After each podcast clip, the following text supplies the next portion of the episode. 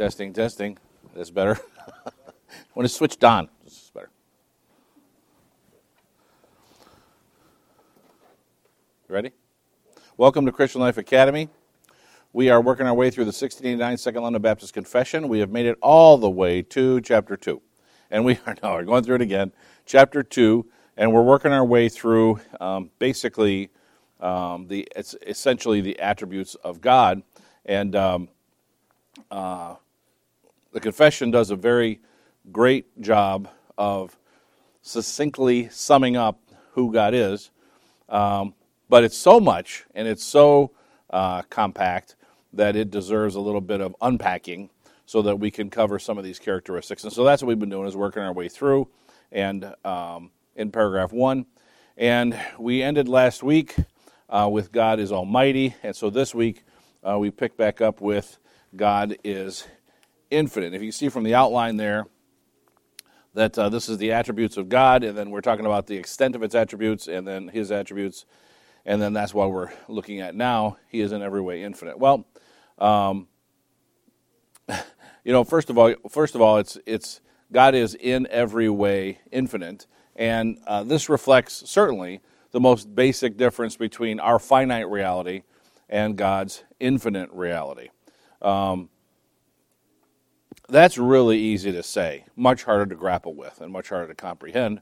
Um, God can't be measured. Uh, that makes him infinite. He cannot. He can be, or he is in all places at all times. Uh, he's omnipresent. Um, that is infinite. Um, he is. Uh, I'm sorry. God's infinite character. You see, God's infinite characteristic applies to all of his other characteristics. So we're unable to measure the extent to which they apply to God. In other words, uh, immense, almighty, holy. So he is infinite in his holiness. He is infinite in his uh, almightiness. He is infinite in all of these areas. Um, certainly, this represents a distinction between um, what we can think of and what the reality is. Um, in fact, let me go to the next slide so I don't steal my own thunder there. because uh, he's beyond any limit of any type that we can really comprehend. I mean, that's really what it comes down to. Uh, because God is infinite and personal in, in every facet, in every fact, and in every moment in the universe, we are face to face, inescapably, from God Himself. That should inspire both awe and fear in us. Um, because there is no place where God is not. There is nothing that uh, is beyond Him. There is nothing that He does not comprehend. Everything that you can uh, that you think of, everything that you touch, everything that you see, everything that you hear about, uh, God is involved in every one of them. None of them are happening without His will being done. Uh, he is in control of them all. He is infinite in the fact that He is almighty. Nothing is beyond Him, nothing is outside of His will. He is infinite in His will. His will cannot be measured, His will is beyond us. The entire existence of this universe, no matter how big it is, no matter how many stars, planets, everything that exists in this, in this universe is not even close to how infinite God is. He's beyond all of that. It is nothing. Uh, science fiction, uh, through now the millennia, has uh, supposed what if we are some of the Greek philosophers, what if we are but uh, in our entire world and solar system as they knew it, uh, what if we are nothing but in a speck uh, on a flea, on a dog in a greater universe? That was what their, their thinking was. So you understand, because of course the idea is, is that there is no way for us to comprehend and to get our arms around the infiniteness of existence. We don't, we can't possibly comprehend it. And although um, what they're saying can't be true according to God's word, the principle of what they're saying is true, and that is that uh, we are we are small and insignificant um, in the overall scheme of how infinite God is. So let's look at just a few verses that just reflect some of His uh, the way that God is infinite. Again, I'm reading these verses particularly because they are not footnotes in the confession. If you notice, um, when I have the verses on the screen like this, there's no number before them. The number that I usually list there is the footnote in the confession. Uh, so when I have additional verses, sometimes I'll say also, or in this case, I just list the verses because there is no direct foot, footnote uh, verse in the confession to this particular issue. So, Job 11, 7 through 9. Canst thou, by, so what are we talking about here? This is, this is when uh, Job is in, um, is in agony, and he has questioned God by this point and now God is answering him. He says, Canst thou by searching find out God? Canst thou find out the Almighty unto perfection? It is as high as heaven. What canst thou do? Deeper than hell. What canst thou know? The measure thereof is longer than the earth and broader than the sea. This is, uh, God is beyond what you can measure. He's beyond anything that there exists. That's what, he, that's what that statement is there. Psalm 139, 6 through 10. Such knowledge is too wonderful for me. It is high. I cannot attain unto it. Whither shall I go from thy spirit? Or whither shall I flee from thy presence? If I ascend up into heaven, thou art there. If I make my bed in hell, behold, thou art there. If I take the wings of the morning and dwell in the uttermost parts of the sea, even there shall thy hand lead me, and thy right hand shall hold me. So the psalmist here is just obviously talking about the fact that God is everywhere. There's nowhere that he can go that escapes from God's presence.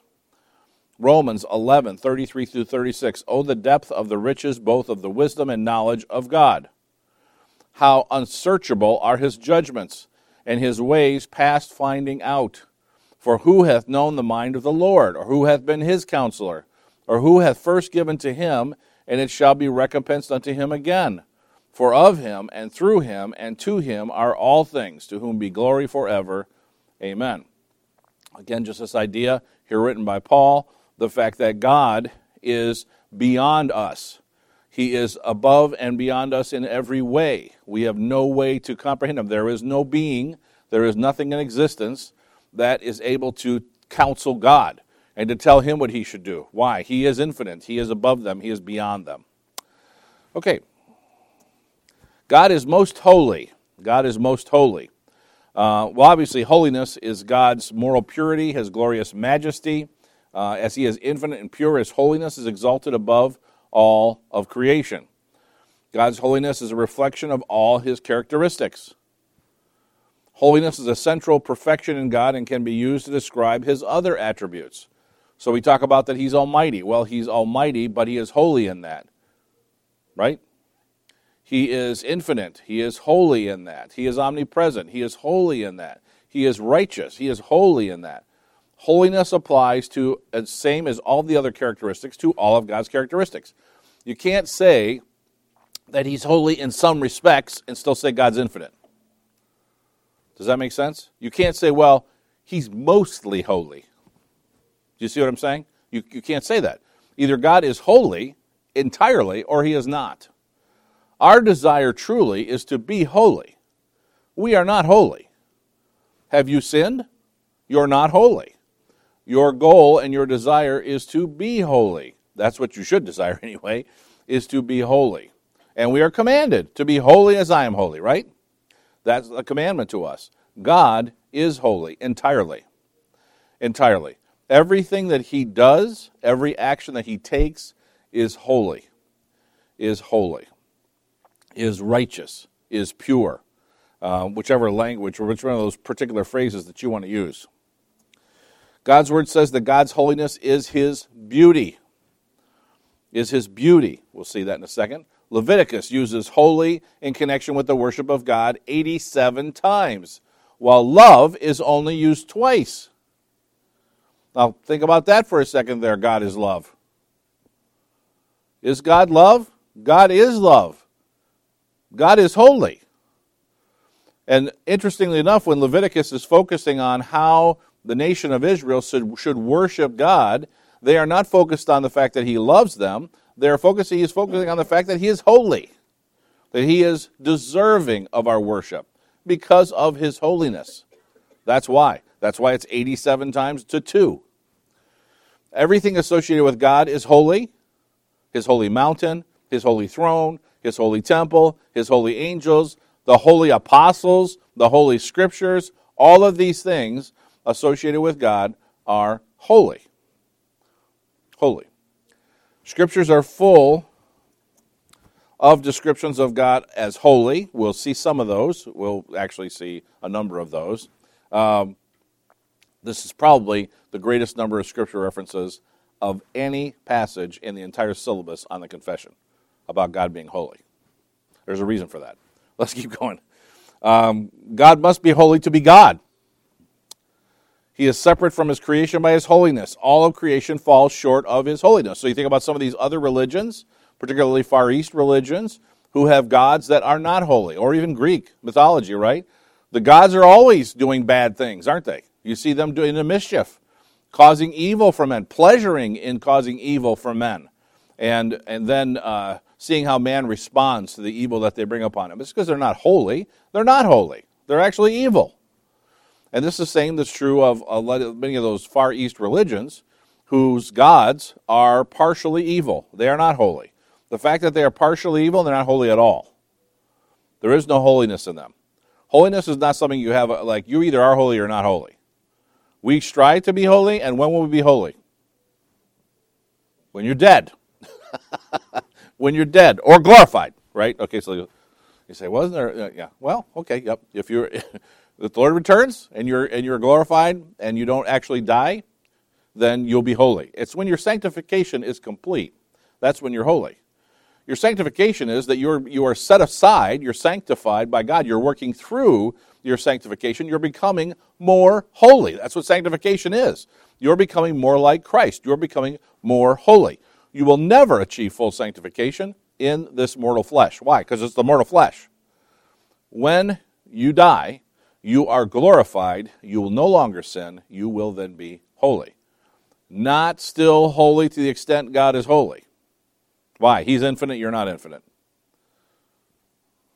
Make sense? You okay, so you think, well, wait a minute. We won't die then. Won't we be more like God then? Ooh, careful. When we die, we do not become gods. You will not be omniscient. You will not be omnipresent.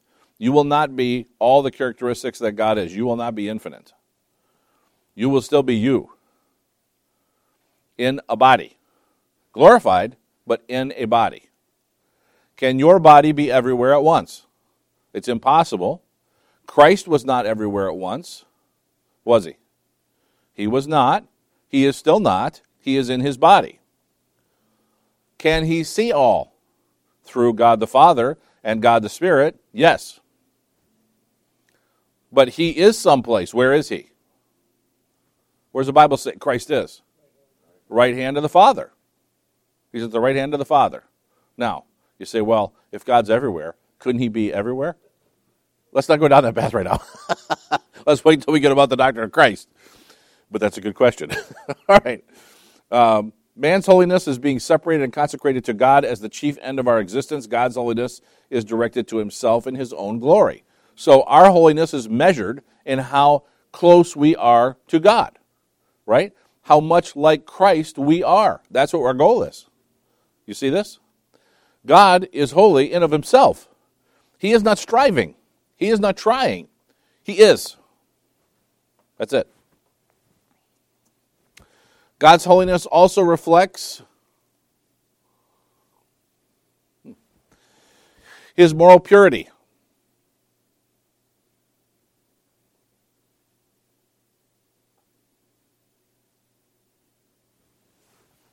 Just had to find myself here on my notes. his absolute perfection in all aspects of morality. So, uh, when we talk about um, morality and how pure someone's morality is, or how good or bad they are in their morality, um, obviously, this directly relates to holiness. In other words, if you were perfectly holy, your morality would be perfect. This is where indeed you have a problem, right? It's, it's you contradicting the morality that God would have you to have, and that is therefore sin, so you're not holy. You see this? God's holy anger is not arbitrary, irrational, reactionary, or uncontrollable. It is the most destructive power in the universe and will completely destroy all sin. And we see this called his holy or righteous anger. So this is not the anger that we have, which is always tainted by our own desires. You understand? So when we are angry about something, even if it's at, if it's at sin, it's because we are unhappy about the sin. The purity and the motivation of our anger is not the same as God's holy anger. Why? We taint it with our own thoughts and desires. That's why. As much as we try not to, it's still tainted, which is why we have to leave vengeance up to God. Vengeance is mine, saith the Lord. It's not ours. Right? An eye for an eye, a tooth for a tooth. Yeah, well, that you're stopping us, taking it out of context. Vengeance is mine, saith the Lord. Who is the one who will bring vengeance upon man? God, in his own way. Could he use you? He sure could. But it's not up to you to make the decision to enact vengeance on someone. Do you see this?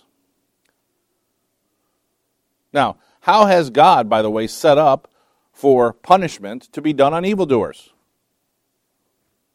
What does he use? What human institution did he establish who's given the sword to punish evildoers? The government. He did not say, uh, guess what? Anybody who can have a sword can enact justice. Why? Because you won't do it right. You won't do it right. I don't even know what the percentage is. Let's be generous and say half the time the government doesn't do it right. Right? That's generous, I think. I think it's less than that that they do it right. But you understand, right? This this idea that it is up to a lone ranger, a vigilante, to enact God's justice is completely contrary to his word. Never justified. Ever justified. Never. Not okay. So you see something bad, and I'm just going to take that guy out. No, that's wrong. That's sin. Horrible sin. Now you're acting as God. You're taking his judgment into your own hands. He did not give you that authority. He didn't give you that authority. And by the way, if he wants to enact justice on someone, can he enact justice on someone? Yes, he can. And yes, he will. But it might not be the way that we expect it.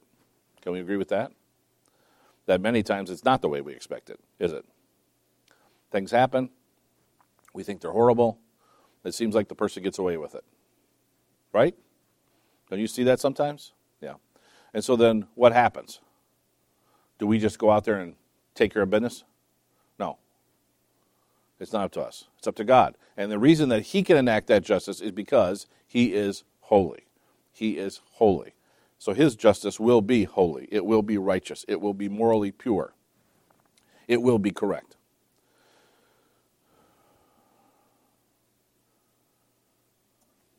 God displays his holiness against all unrighteousness with affliction, pestilence, slaughter, war, drought, plagues, economic collapse, etc. Hmm.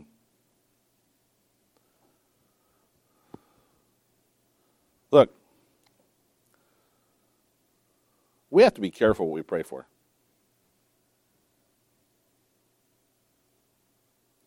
See, it is really easy for us to pray for what we want. When I'm, you, you know, I'm not just talking about in general here, right? I'm talking specifically about this point affliction, pestilence, slaughter, war, drought, plagues, economic collapse, etc. We see all these things in the scripture. All these things.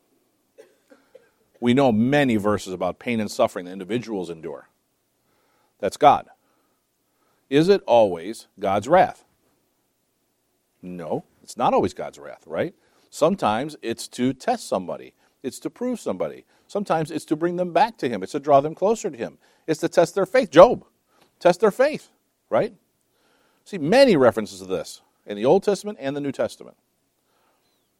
But God uses these things to, to afflict people with his judgment. It, but what that's still, all those things, those bad things that we're talking about here, those are still God pulling his punch. He's not quite giving it as hard as he could. That's what I he's pulling his punch, right? He's pulling his punch. He's not hitting as hard as he can. Do you think that when a hurricane hits the United States, God is not in control of this? How about a tsunami? How about a forest fire? How about an earthquake? It's not just the United States. Let me take that out of there. Make sure you're not thinking that way. How about war? How about famine? Pestilence, that's disease, plagues. You think God's not in control of all that? He is control in control. So what we have to be careful of, and this is what I started go, where I started to go with this, is how we pray for those things. God does not bring those things for no reasons. He does not allow those things to happen for no reason. There is a reason. What we can pray is that His will be done through it. What we can pray is that people will be drawn to Him through it, that He will be glorified through it, that His kingdom will be served through it, that His will will be done. Because His will might be that people get wiped out. Is it not his will that that earthquake hit Syria and Turkey? Those earthquakes? And all those people died? That is God's will. We don't understand why. And he hasn't told us, so that means we don't have to understand why. What about forest fire? What about landslides? What about flooding? What about tornadoes? What about all those things? Is God not in control of the weather? Is that one place that he can't get a hold of? No, he can. And here's the reality we all deserve that. Mankind deserves to be afflicted by God. Mankind deserves punishment for the sins they've committed, and they will receive it eternally. It is only God's grace that does not take you in death immediately when you commit your first sin.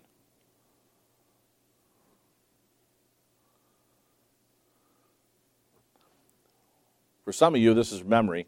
For some of you, you'll see it in the future. But you remember when your children got to the age where they knew what they were doing and they purposefully disobeyed you? Like maybe when they disobeyed you and gave you that look, like they're going to see what you're going to do about it. Brant says this morning, he said, No, I'm just kidding. said, but do you remember this? That you, everybody, if you're a parent, you know that happened, right? And when that happened, what? Grandparents too. when that happens, right at that moment, you, you do have a little bit of a desire to punish them.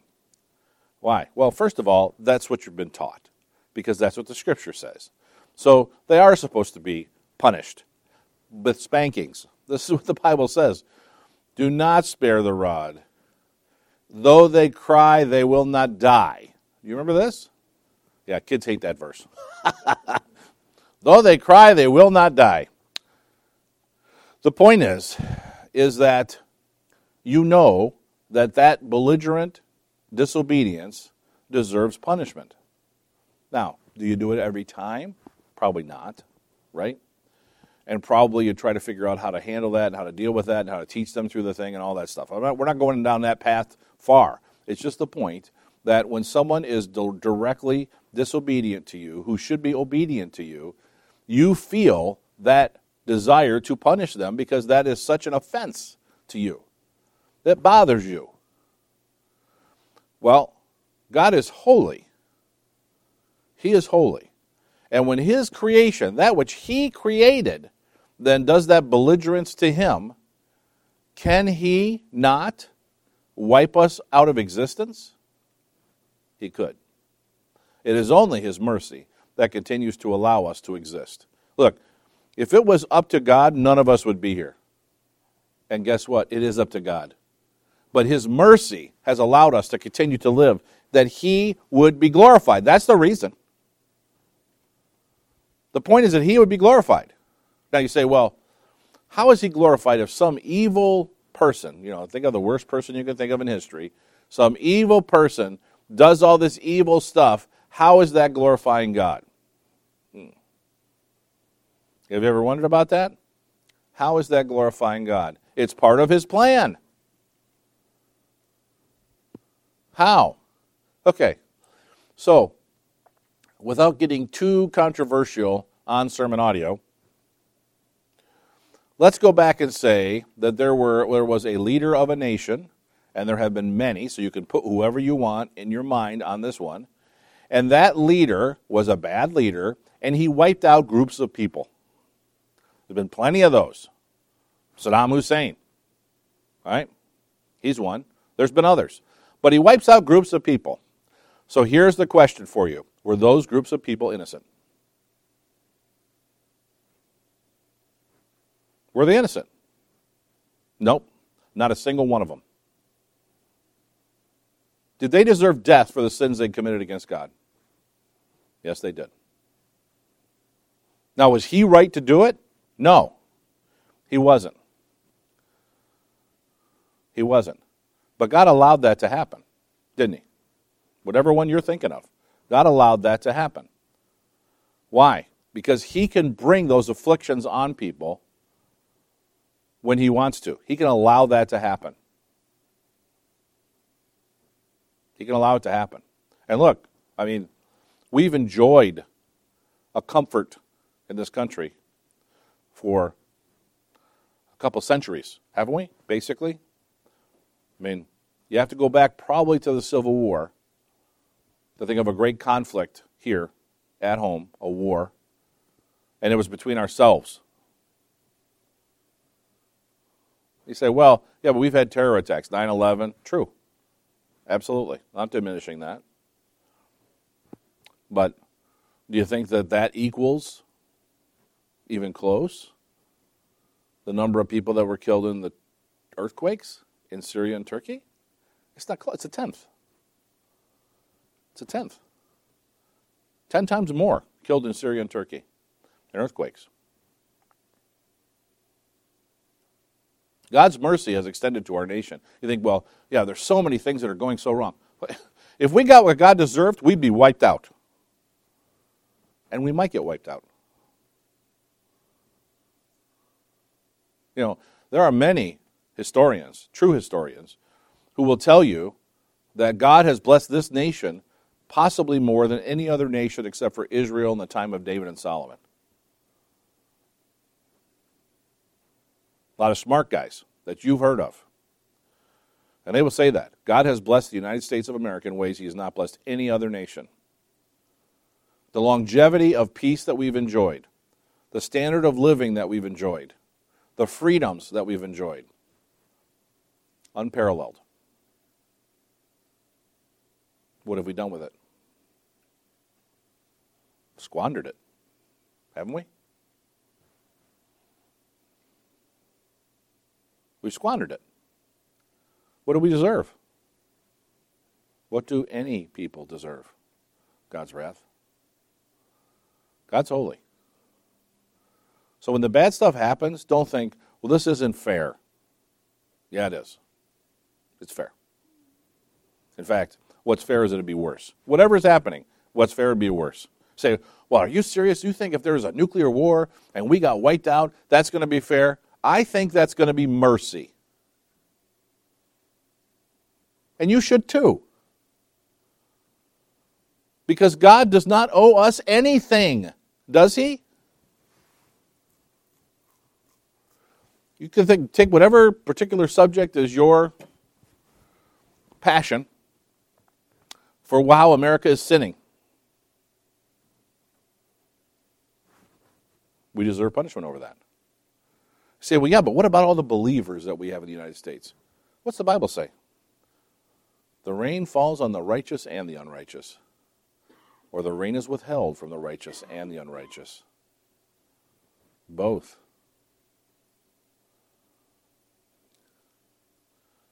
Christ pointed out that in the Old Testament, when there was a drought and a famine in the land, it didn't just happen to the Gentiles, it happened to the Israelis, to the nation of Israel. The Jews had a famine. They're God's holy chosen people. How did it happen to them? Still sinners. Still sinners. Look, it is not easy to say when you're in it, we deserve this. Would you agree with that? I mean, when you're in a struggle, when you're having a hard time with something, when you're in some kind of a pain or a problem or whatever, it is really hard to say, I deserve this, but you do. We should learn this. Do you know why it matters when those troubles come your way and when you're dealing with those issues or people are dealing with it around the world, whatever those major issues, geopolitical issues are around the world? Do you know why it's important for you to realize that they deserve it, that we deserve it? Because it's a reflection of your trust in God. You say, well, uh, this isn't right that this is happening. It's not up to you. I think that would mean it is right that this is happening because God is orchestrating the events. That would make it right that it's happening. We may be incensed by it. We may be crushed by it. We may feel horrible about it. Lots of Psalms about that subject, right? Compassion for those that are struggling and in need, desire to help. Those are all good. Those are good characteristics for us to have. Absolutely. But we shouldn't question why it's happening. It's happening because God wants it to happen. Yeah, but they don't deserve it, really? Who doesn't? Is that person totally righteous? Is that person without sin? I'm sorry, but I, if I think about it for a second, and you can too, go along with me, Jesus Christ didn't deserve anything bad, did he?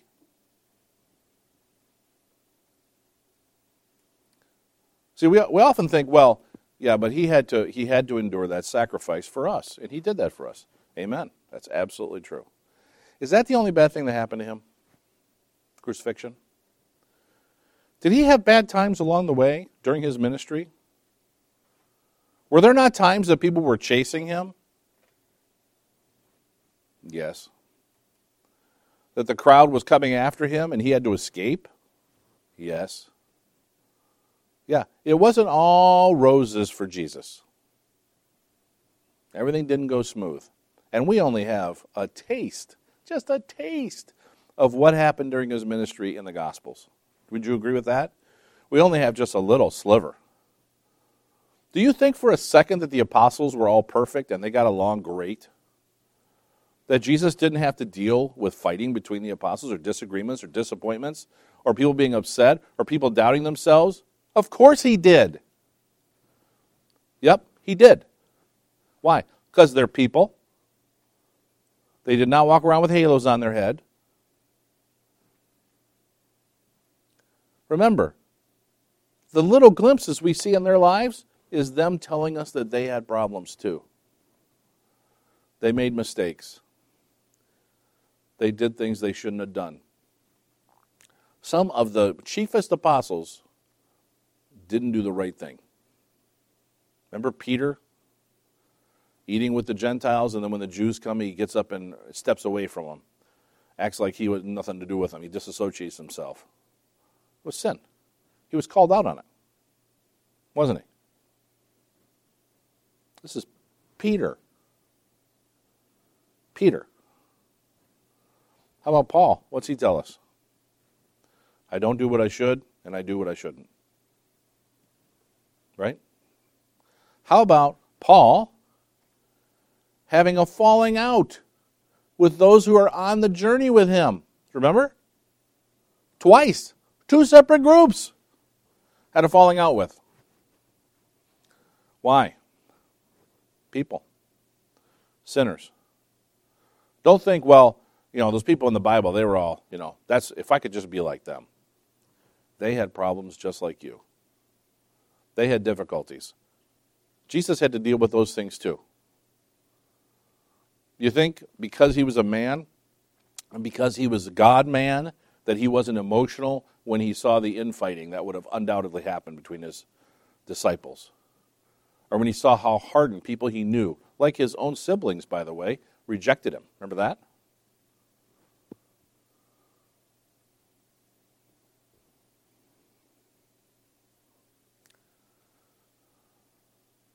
God is holy, and He will allow and bring things on man when He chooses to exercise His holiness. We deserve always far worse. Did God allow the Nazi Empire to rise and to do all the evil things they did? He sure did. How about the Roman Empire? He sure did. How about the Greek Empire? He sure did. How about the Persian Empire? He sure did. All of them.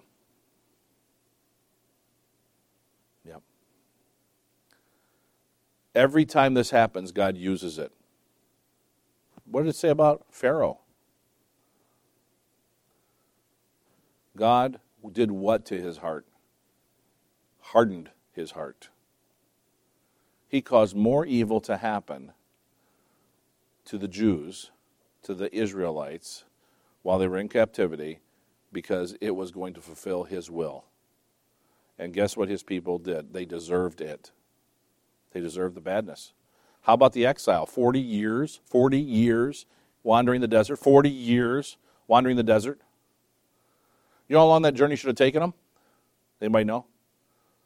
How long that journey should have taken them? Because they you do have to allow for the fact that it's such a large group, and they have to stop more often, and they have to find places where they can have water, and they can have places for the cattle to graze, and things like the sheep and things like this. Does anybody know? There's an estimate. It's shorter than you probably think. Four months. Four months to move the nation of Israel from Egypt to the promised land. Four months. They were there 40 years. 40 years. Why did God allow this? Because they deserved it. They deserved it. Let's remember that God is in charge and be content with what He is doing. And not be in anguish because we don't like it. It's His will, it's His holiness in His will. It's a lot of time on that, but important. God's law reflects the holy character of God. God's law reflects the holy character of God. It shows us how sinful and unholy we are. So, why do we have the law? Why do we have the law? Who knows? Just shout it out. Right. Why do we have the law? There's a hint right there. why do we have the law? Nobody?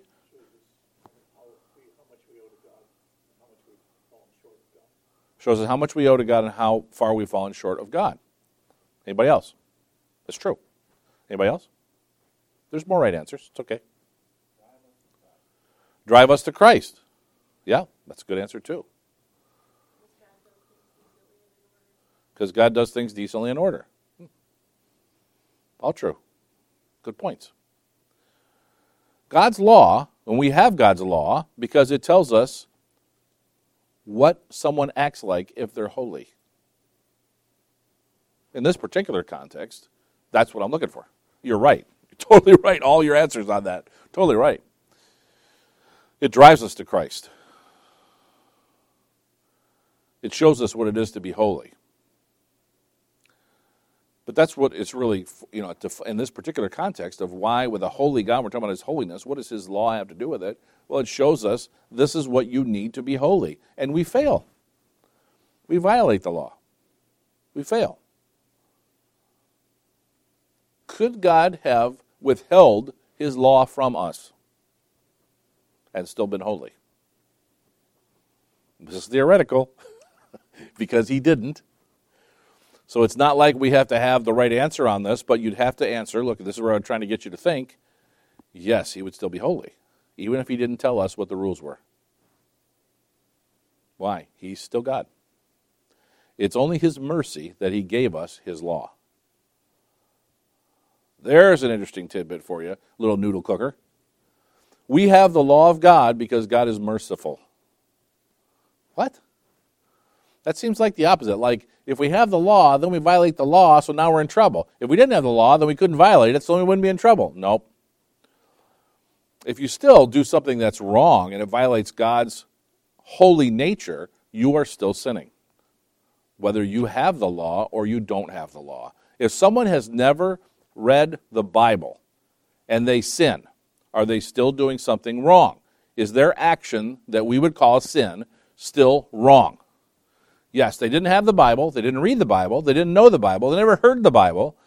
But their murder of somebody else is still sin, right? Their lying is still sin. You see what I'm saying? God's law helps us. It's mercy. It shows us what it is to be holy. It's following His law. And when we don't, we deserve affliction. God allowed Jesus Christ to be crucified because of his holiness, God's holiness. A perfect sacrifice for our sin was required, his holy wrath poured out on his Son. We'll see some verses about it. You know it's true. God's wrath was poured out on his Son for our sins. For our sins. Why? Why was that different? First of all, it's different because he committed no sin. Someone who pays the price for sin who did not commit the sin is worse than someone paying the price for a sin that they did do. Would you agree with me on that? Do you understand what I'm saying there? In other words, when an innocent man is punished for a crime he didn't commit, it's worse than if a guilty man is punished for the crime he committed. Would you agree with that? Yeah. But while it was far worse than that, is that Jesus Christ was also God. So he had to willingly take this pain and suffering and punishment on himself.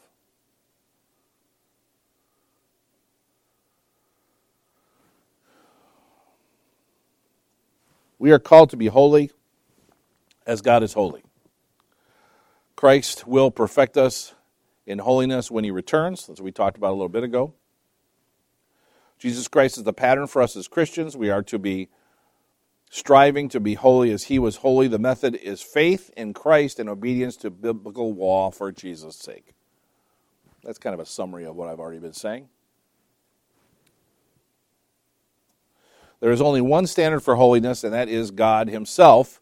He will not tolerate unholiness in the creation that He made for His glory. His mercy delays the judgment, but it will eventually come. It will eventually come. So you say, well, what about this bad guy who did whatever he did and he lived a ripe old age before he died? He got away with it. Did he? See, God, God doesn't say that he's going to punish everyone for their sin on earth. In fact, we deserve it. But it's eternal punishment. Eternal punishment. He can chastise us on earth, he can make it not go so well for us on earth, and He does. But eternal punishment is where that true punishment is recompensed, right? Forever. Unending punishment.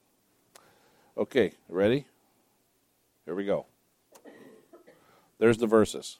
Okay. Are you ready? Holiness, God's holiness. Isaiah 6 3, that's the one footnote you can see there, uh, footnote number 10. So there's one footnote in the confession for this particular section about God being holy. And one cried unto another and said, Holy, holy, holy is the Lord of hosts. The whole earth is full of his glory. And who are we talking about here in this passage in Isaiah 6? He's talking about the angels that are actually talking about God on the throne. Holy, holy, holy is the Lord of hosts. So let's read some other verses. You ready? Here we go. Exodus 15 11. Who is like unto thee, O Lord, among the gods? Who is like thee, glorious in holiness? fearful in praises, doing wonders. Revelation 4 8, and the four beasts, another view of the throne. And the four beasts had each of them six wings about him, and they were all full of eyes within, and they rest not day and night, saying, Holy, holy, holy, Lord God Almighty, which was and is and is to come. So, do you understand the picture of this? Just to make sure you get this. This isn't like there's a special event at the throne. In fact, John, when he writes this, tells us specifically they rest not day and night, saying, They are saying this around the throne continuously, unending. Psalm 2 6, and yet, yet have I set my king upon my holy hill of Zion. We talked about different things that God's associated with, they're all holy. Psalm 47 8, God reigneth over the heathen, God sitteth upon the throne of his holiness. Psalm 5 7. But as for me, I will come into thy house into the multi- in the multitude of thy mercy, and in thy fear will I worship toward thy holy temple. Revelation 14 10. The same shall drink of the wine of the wrath of God, which is poured out without mixture into the cup of his indignation, and he shall be tormented with fire and brimstone in the presence of the holy angels and the presence of the Lamb. So again, now we see a reference again to God's holy angels. Revelation 18:20 Rejoice over her thou heaven and ye holy apostles and prophets for God hath avenged you on her. Who's he talking about? Babylon. This is a reference to Babylon on the earth. God in, in this reference John is talking about the fact that that the apostles who are now in their holy and sanctified position and the prophets who are now in their holy and sanctified position are being avenged. Romans 1 2, which he had promised afore by his prophets in the holy scriptures. Psalm 145 17, the Lord is righteous in all his ways and holy in all his works. Isaiah 40 18 through 22, to whom they will then will ye liken God? Or what likeness will ye compare unto him? The workman melteth a graven image, and the goldsmith spreadeth it over gold, and casteth silver chains. He that is so impoverished that he hath no oblation chooseth a tree that will not rot. He seeketh unto him a cunning workman to prepare a graven image that shall not be moved. Have ye not known? Have ye not heard? Hath it not been told unto you from the beginning? Have ye not understand from the foundations of the earth? It is he that sitteth upon the circle of the earth and the inhabitants thereof are as grasshoppers, that stretcheth out the heavens as a curtain, and spreadeth them out as a tent to dwell in. That's a big God. That's a big God. Isaiah 57 15. For thus saith the high and lofty one that inhabiteth eternity, whose name is holy. I dwell in the high and holy place with him also that is of contrite and humble spirit, to revive the spirit of the humble, and to revive the heart of the contrite ones. 1 John 1 5. This then is the message which we have heard of him and declare unto you that God is light and in him is no darkness at all. There is no darkness in God. Why? He is holy. He is holy. Psalm 5 4 to 6. For thou art not a God that hath pleasure in wickedness, neither shall evil dwell with thee. The foolish shall not stand in thy sight. Thou hatest all workers of iniquity. Why? Why can thou not stand in his sight? Because he is holy. Thou shalt destroy them that speak leasing. The Lord will abhor the bloody and deceitful man. Romans 1 18 through 32 is a long passage. If you want to turn to it, you can, but you can listen. For the wrath of God is revealed from heaven against all ungodliness and unrighteousness of men who, hath, who hold the truth in unrighteousness because that which may be known of God is manifest to them, for God has showed it unto them. For the invisible things of him from the creation of the world are clearly seen, being understood by the things that are made, even his eternal power and Godhead, so that they are without excuse. You understand what this passage is saying? This is an important passage, by the way. It's an important passage. They're all important. Okay, I understand that. They're all important. Numbers less important than this passage. Okay. So why is this so important? Because this is saying that man knows there is a God. The things not seen since the beginning are plainly seen by those created. 21. Because that when they knew God, they glorified him not as God, neither were thankful, but became vain in their imaginations, and their foolish heart was darkened. Professing themselves to be wise, they became fools and changed the glory of the uncorruptible God into an image made like to corruptible man, and to birds, and four footed beasts, and creeping things. Wherefore God also gave them up to uncleanliness through the lust of their own hearts, to dishonor their own bodies between themselves, who changed the truth of God into a lie, and worshipped and served the creature more than the Creator, who is blessed forever. Amen. Pause for a second. This is not just a history lesson, this is true today. It was true then, it was true in the Old Testament, it is true today. Who does man worship today? What is the common thing for man to worship today? Okay, so I'm not talking about believers. I'm talking about mankind in general. Who does mankind in general worship? Themselves. Themselves. And you can understand this is this passage is basically saying they're lying to themselves. They know better but they're worshiping the creature, the creature, we are creatures, instead of the creator. They have to worship the earth. That's man worshiping the creation rather than the creator. You with me? Let's keep going. For this cause, God gave them up unto vile affections. For even their women did change the natural use of that which is against nature, and likewise also the men, leaving the natural use of the women, burned in their lust one toward another, men with men working that which is unseemly, and receiving in themselves that recompense of their error which was meet. And even as they did not like to retain God in their knowledge, God gave them over to a reprobate mind, and to do those things which are not convenient, being filled with all unrighteousness, fornication, wickedness, covetousness, maliciousness, full of envy, murder, debate, deceit, malignity, whisperers, backbiters, haters of God, despiteful, proud, boasters, inventors of evil things, disobedient to parents. That's interesting that that's right there in the whole group, by the way. There's a lesson there. Without understanding, covenant breakers, without natural affection, implacable, unmerciful. And here's the key summary verse of this passage who knowing the judgment of God, that they which commit such things are worthy of death, not only do the same, but have pleasure in them that do them. Man knows these things are wrong, and he does them anyway, knowing that they deserve death. They know it. You know what that means? They feel what? What's that emotion that you feel when you sin? Guilt. They feel it, and they still do the same. Not only do they do the same, but they have pleasure in them. They enjoy doing that which they know is wrong.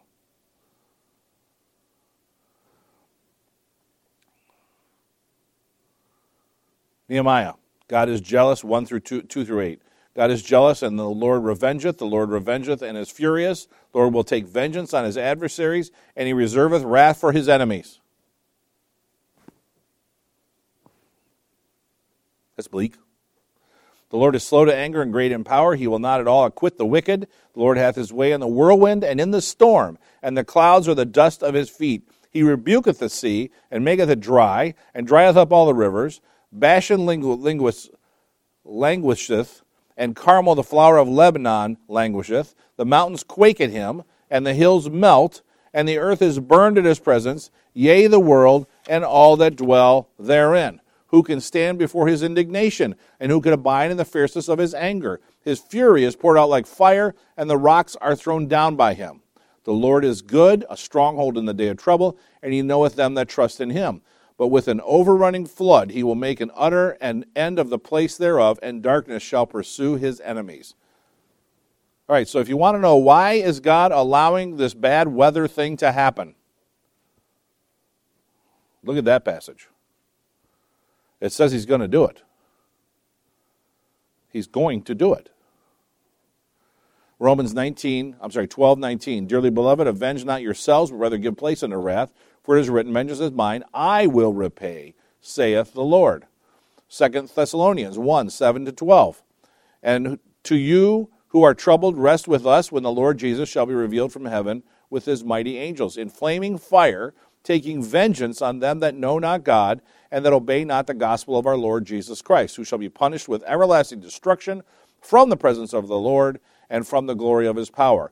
When he shall come to be glorified in his saints, and to be admired in all them that believe, because our testimony among you was believed in that day. Wherefore also we pray always for you, that our God would count you worthy of this calling, and fulfill all the good pleasure of his good of his goodness and the work of faith with power, that the name of our Lord Jesus Christ may be glorified in you and ye in him, according to the grace of our God and Lord Jesus Christ. You know, he's basically saying bad stuff is going to happen to those who are not following God. And may God's goodness come to you. But you know what? There's no promise of that, is there? In fact, Christ promised his apostles that you will be persecuted for my name's sake. Ephesians 1 4, according as he hath chosen us in him before the foundation of the world, that we should be holy and without blame before him in love. His goal for us is to be holy. Titus 2:14 who gave himself for us that he might redeem us from all iniquity and purify unto himself a peculiar people zealous of good works. 1 Thessalonians 4 7, for God hath not called us unto uncleanness, but to holiness. Romans 8:29 For whom he did foreknow he also did predestinate to be conformed to the image of his son that he might be the firstborn among many brethren. He chose you to be conformed to the holiness, the image of his son. You're supposed to be working on this. Ephesians 5:27 that he might present it to himself a glorious church not having spot or wrinkle or any such thing but that it should be holy and without blemish. 1 Peter 1 14 to 16 as obedient children not fashioning yourselves according to the former lusts in your ignorance but as he which hath called you is holy so be ye holy in all manner of conversation because it is written be ye holy for I am holy.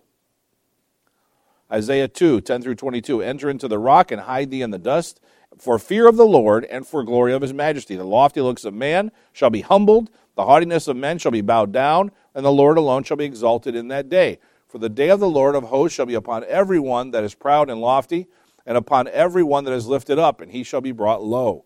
And upon all the cedars of Lebanon that are high and lifted up, and upon all the oaks of Bashan, and upon all the high mountains, and upon the hills that are lifted up, and upon every high tower, and upon every fenced wall, and upon all the ships of Tarshish, and all upon all pleasant pictures.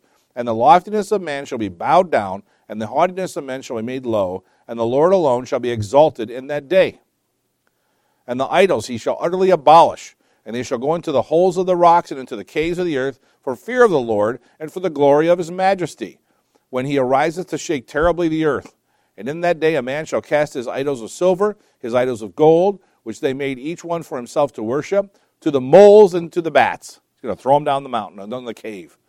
To go into the clefts of the rocks and into the tops of the ragged rocks for fear of the Lord and for the glory of his majesty, when he ariseth to shake terribly the earth. Cease ye from man whose breath is in his nostrils, for wherein is he to be accounted of? Very interesting that this prophecy in Isaiah so closely matches the prophecy given in Revelation. that men will seek to hide in the, in the rocks for the judgment of God. 2 Peter 3:13 Nevertheless we according to his promises look for new heavens and a new earth wherein dwelleth righteousness. That's where holiness will be. The righteousness will be there because God is holy. Zechariah 14, 20 through 21. In that day shall there be upon the bells of the horses holiness unto the Lord. And the pots of the Lord's house shall be like bowls before the altar. Yea, every pot in Jerusalem and Judah shall be holiness unto the Lord of hosts, and all that on all they that sacrifice shall come and take of them, and seeth therein. And in that day there shall be no more Canaanite in the house of the Lord of hosts. Now that's a little obscure in the reading. But the bottom line is, is that God will make all of his people holy. You will be holy. The new heaven and new earth, you will be holy. The Jews didn't see it because they didn't understand that passage of Zechariah. But now, in hindsight, after we got the New Testament, we do understand it. There won't be any Canaanites. Why won't there be any more Canaanites? Because there's not going to be any Canaanites that are saved. They're not going to be in heaven. No believers that are Canaanites? No. Because there won't be any Jews and Gentiles. Not in God's eyes. They're not now. The gospel message and the belief in God is for all men not just the Jews. In His mercy, He has offered it to us too. We're out of time.